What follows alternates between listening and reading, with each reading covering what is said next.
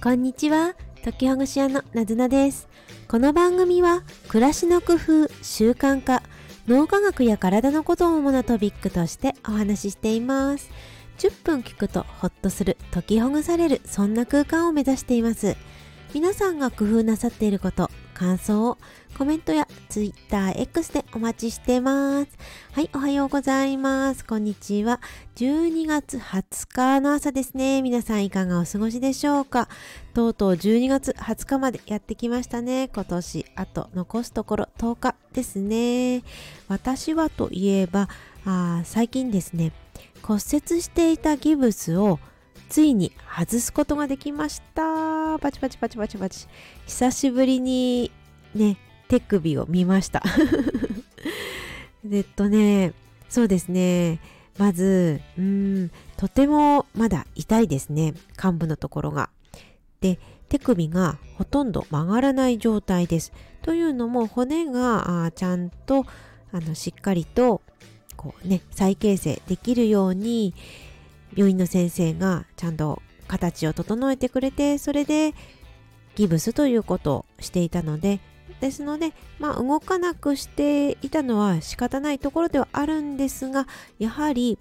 1ヶ月半ほどの間ずっと手を固定していたので筋肉や腱といったものが固まってしまってほとんど動かないような状態になってしまっているんですね。特に、うんと、手首もそうなんですけれどその周りの手のひらなどもこうギュッと握ることができないんです。じゃんけんでいうところのグーをすることができなくって軽いグーぐらいな感じになってしまうんですよね。でまたパーをする時もしっかり開くっていうよりはそうではなくてこう手をすぼめたようなそんな形になってしまっています。昨日やそうですね。何日かかけてでちょっとずつちょっとずつ開いてきたけれどだけどまだまだ手首は痛いっていうような状況ですね。ただ骨折をしたことがある友人や、まあ、その他知ってる人やあるいはネットなどで見るとここで、えー、痛いからといって動かさないでいると本当にあの固まってしまうらしいんですよね。もともと手首がこの高所硬縮硬直ですか？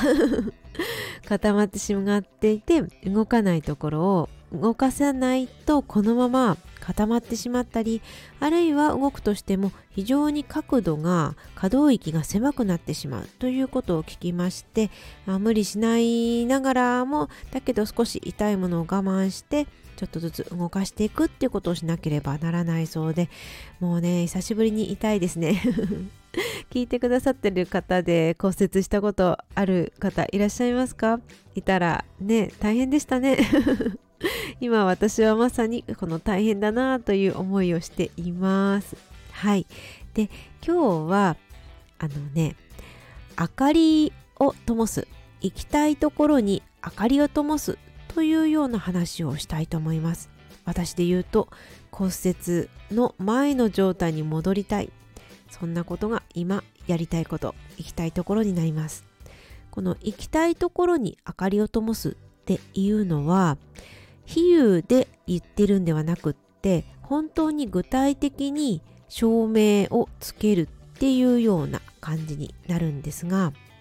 もう少し、えー、最初から話すと何かしたいことがあるけど先延ばしにしてしまうであるとかやりたいんだけどなんとなく億劫だめんどくさいっっていうようなことがあった場合にそこの場所を照明をつけておくっていうのが私の結構自分では良かったやり方になります。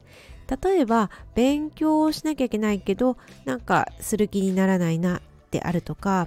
ピアノを弾きたいんだけれどちょっと練習する気にならないんだよねっていうような場合に勉強する机の部分とかねの勉強する場所のところの電気照明をつけておくんです。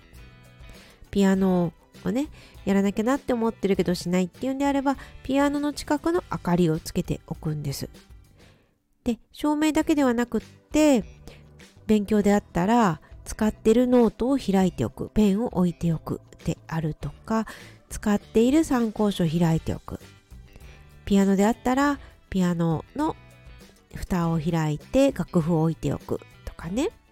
まあ、これは他のことでも使えるかと思います。ランニングジョギングをしようと思ってるけどなかなかしないっていう場合だったらジョギングシューズをもうすぐ履けるような場所に置いておく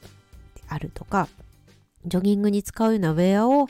出しやすい場所に置いておく。あるいはもう見えるところに畳んで置いておく。とかそういったことをすると取り組みやすいんじゃないかなって思いました。で実際私自身はそういうようなことをしています。電気を照明をつけておくと電気代がもったいないとも言えるんですがある意味ここはそのね投資と言いますかちょっと電気代はもったいないかもしれないけれどそれは使ってないから消すっていうんじゃなくってこれから使おうとしてるからその明かり目印になるためにマイルストーンになるためにつけているんだって思ったらまあそれはいいのかなとも思います。あの家族ともねちゃんと相談してもらった上で。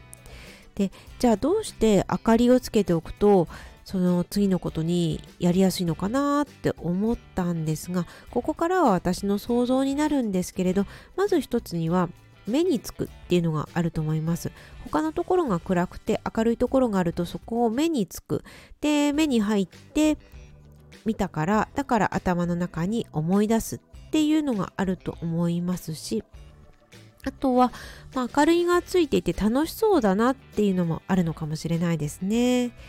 で、ね、そういうふうに今2つしか上がらなかったんですけれど だけれどなんかこんな風にして思い出す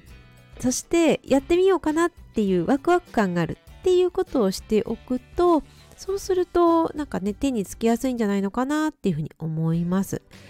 そうですね。明かりっていうことで言うと遊園地のアトラクション。であるとか、まあ、ディズニーランドのなんか楽しいものってこれから進むところ進むところが遠くにちょっとだけ明かりがついてたりとか、ね、楽しそうな感じだったりしたりしませんか？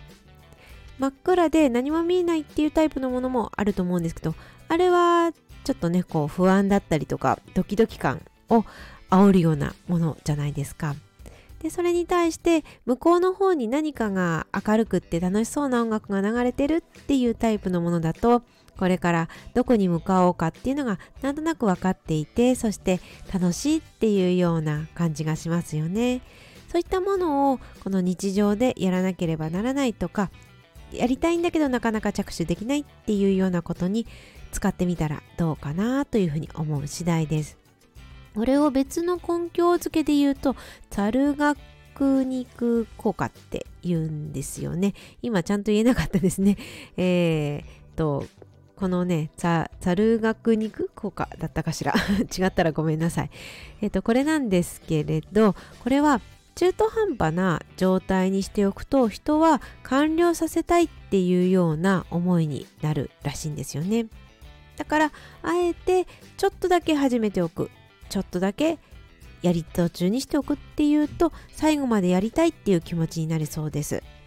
ノートを少しだけ開けておく少しだけ着手しておく明かりをつけておくっていうとこれって未完了事項のことじゃないですか。その未完了終わってないものを終わらせるっていうところまでやりたいっていうような思いがあるからこそこのね本能というか心理というか。でなのでもうちょっとやってみよう。っていう風な助走がつきやすくなるっていうような感じなのですね。このやり方は私はかなり気に入っていてで、えー、自宅であれば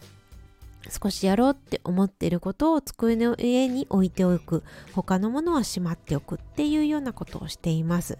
職場であったら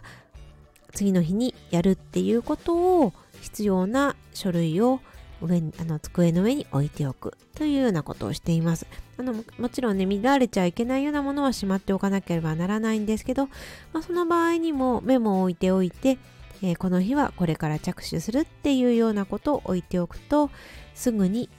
取り組めるっていうような感じがしています。そんなわけで今日は行きたいところ、行きたい未来ですかね。行きたいこと、やりたいことに明かりを灯すというテーマでお話ししてみました。実際に本当に照明をつけてみるであるとか、使っている道具を少し広げて置いておくっていうようなことをすると着手しやすいです。